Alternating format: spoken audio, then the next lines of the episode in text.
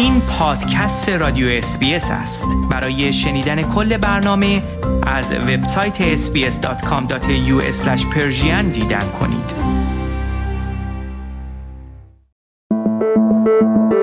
خورشت تکنولوژی. خورشت تکنولوژی یک پادکست هفتگی به زبان فارسی از رادیو SBS فارسی است. پادکستی که در آن از گجت ها یا ابزار تکنولوژیکی جدید گرفته تا نوآوری های جدید در جهان فناوری و یا حتی ویدیوها و اخبار داغ در شبکه های اجتماعی می‌پردازیم.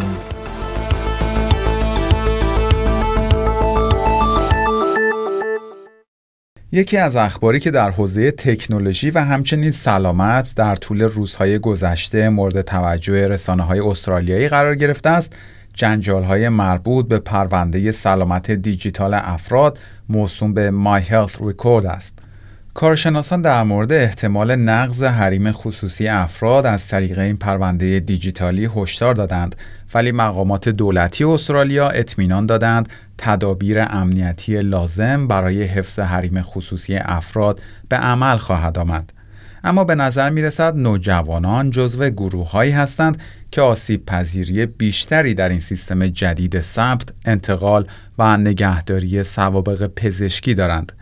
وقتی یک نوجوان به سن 14 سالگی می رسد، والدین وی برای اینکه به اطلاعات مدیکر وی دسترسی داشته باشند باید رضایتنامه وی را داشته باشند اما با سیستم دیجیتالی جدید والدین عملا می توانند برای فرزند خود یک حساب My Health Record باز کنند و تا سن 18 سالگی به اطلاعات پزشکی وی دسترسی داشته باشند. انجمن سلامت نوجوانان استرالیا از دولت خواسته است تا به عنوان بخشی از سیستم پرونده پزشکی من به طور اتوماتیک تنظیماتی ایجاد شود تا والدین نوجوانان 14 تا 17 ساله برای دسترسی به سوابق پزشکی دیجیتالی آنها نیاز به رضایت آنها داشته باشند.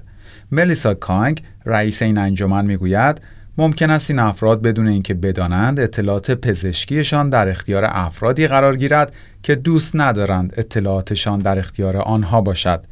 برخی کارشناسان معتقدند افشای بدون اجازه برخی اطلاعات حساس در مورد سلامت روانی و جنسی نوجوانان به والدین آنها به ویژه در خانواده هایی که در آنها خشونت خانگی وجود دارد می تواند برای نوجوانان درد سرساز باشد. اما آژانس سلامت دیجیتال استرالیا موسوم به ADHA می‌گوید نوجوانانی که نگرانی هایی دارند و می‌خواهند اطلاعات پزشکیشان محرمانه باشد می توانند از سن 14 سالگی اقدام کنند و دسترسی نماینده قانونی خود به پرونده دیجیتالی سلامتشان را قطع کنند. همه افراد از جمله آنهایی که بیشتر از 14 سال سن دارند تا 15 اکتبر امسال فرصت دارند از سیستم دیجیتالی پرونده سلامت من خارج شوند. پس از این تاریخ برای تمام افرادی که از این سیستم خارج نشدهاند یک پرونده دیجیتالی سلامت ایجاد خواهد شد. و اما خبر بعد. یک شرکت فعال در زمینه هوش مصنوعی در آمریکا اعلام کرده است که راهی پیدا کرده است که می تواند اطلاعات مغز افراد را آپلود کند تا حتی پس از مرگ ذهن آنها به فعالیت خود ادامه دهد.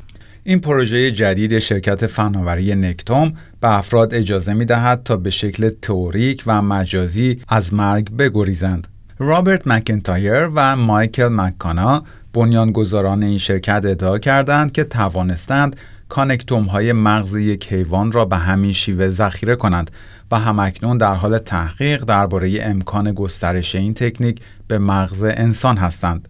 کانکتوم ها یا اتصالات نورون ها در مغز نقشه عصبی مغز هر موجود زنده را تشکیل می دهند و نقش بسیار مهمی در ذخیره سازی حافظه ایجاد می کنند.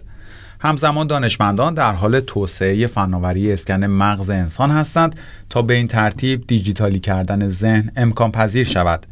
در این رابطه باید به موضوعات بسیاری توجه کرد از جمله اینکه چگونه می‌توان با این شیوه اطلاعات مربوط به عاطفه و احساس یک انسان را نیز دیجیتالی کرد متخصصان هوش مصنوعی همچنین در حال توسعه آواتارهای دیجیتالی هستند که منعکس کننده ویژگی های شخصیتی کاربر است و می تواند امکان ادامه ارتباط او با خویشاوندان و دوستان را حتی پس از مرگ کاربر فراهم کند. این تلاش ها با انتقاداتی نیز مواجه شده است از جمله جان هریس فیلسوف و شناس اخلاقی این موضوع را مطرح می کند که آیا صرفاً با حفظ مغز به این شیوه انسان می تواند در یک شکل مجازی زندگی کند؟ او می‌گوید انسان از گوشت و خون تشکیل شده. بسیار سخت است تصور کرد زندگی را در حالی ادامه دهیم که دیگر این بدن وجود نداشته باشد.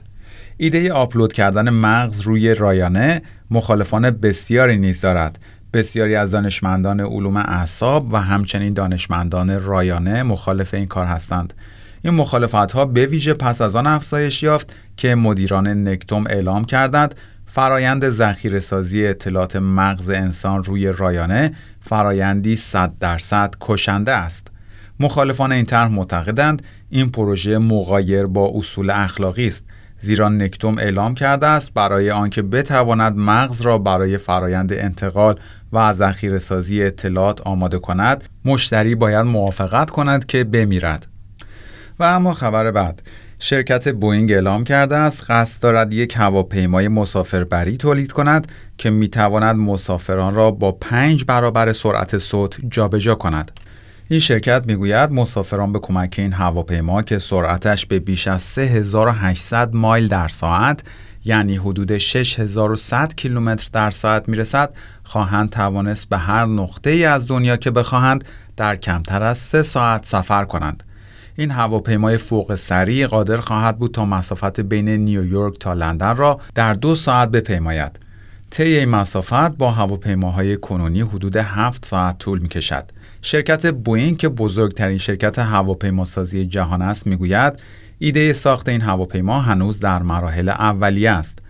برایانا جکسون سخنگوی بوینگ می‌گوید چالش های فنی وجود دارد که قبل از تولید نمونه اولیه این هواپیما باید رفع شود وی می‌گوید احتمال دارد تحقق این ایده حدود 20 تا 30 سال زمان ببرد وی می‌گوید چندین دهه است که بوینگ مشغول کار روی پروژه تولید هواپیماهای مافوق صوت بوده است اوایل امسال این شرکت از طرح یک هواپیمای بدون سرنشین یا پهباد مافوق صوت پرده برداری کرد که می‌تواند در عملیات نظامی یا شناسایی به کار گرفته شود. و اما خبر بعد توییتر در حال حذف اکانت های جعلی است و همین امر باعث کاهش شمار کاربران این شبکه اجتماعی و همچنین ارزش سهام این شرکت شده است. این شرکت روز جمعه اعلام کرد که در سه ماهه دوم سال جاری میلادی 335 میلیون نفر از این شبکه اجتماعی استفاده کردند که در مقایسه با نیمه اول سال نشان دهنده کاهشی حدود یک میلیون نفری است. این شرکت اعلام کرده است انتظار دارد در نیمه سوم سال نیز این کاهش ادامه پیدا کند. توییتر اعلام کرده است این وضعیت به این دلیل ایجاد شده است که این شرکت تصمیم گرفته است سلامت این رسانه اجتماعی را در اولویت قرار دهد. این شرکت در تلاش است تا از قوانین و مقررات جدیدی که در مورد حفاظت از دیتا در اتحادیه اروپا وضع شده است پیروی کند. ارزش سهام این شرکت روز جمعه 15 درصد کاهش داشت ولی سپس تا حدی بهبود پیدا کرد. جک دورسی رئیس توییتر می‌گوید این شرکت سرمایه گذاری سنگینی در ارتقای سلامت این رسانه اجتماعی انجام داده است. وی می‌گوید این تصمیم هم به نفع این شرکت و هم به نفع جامعه خواهد بود.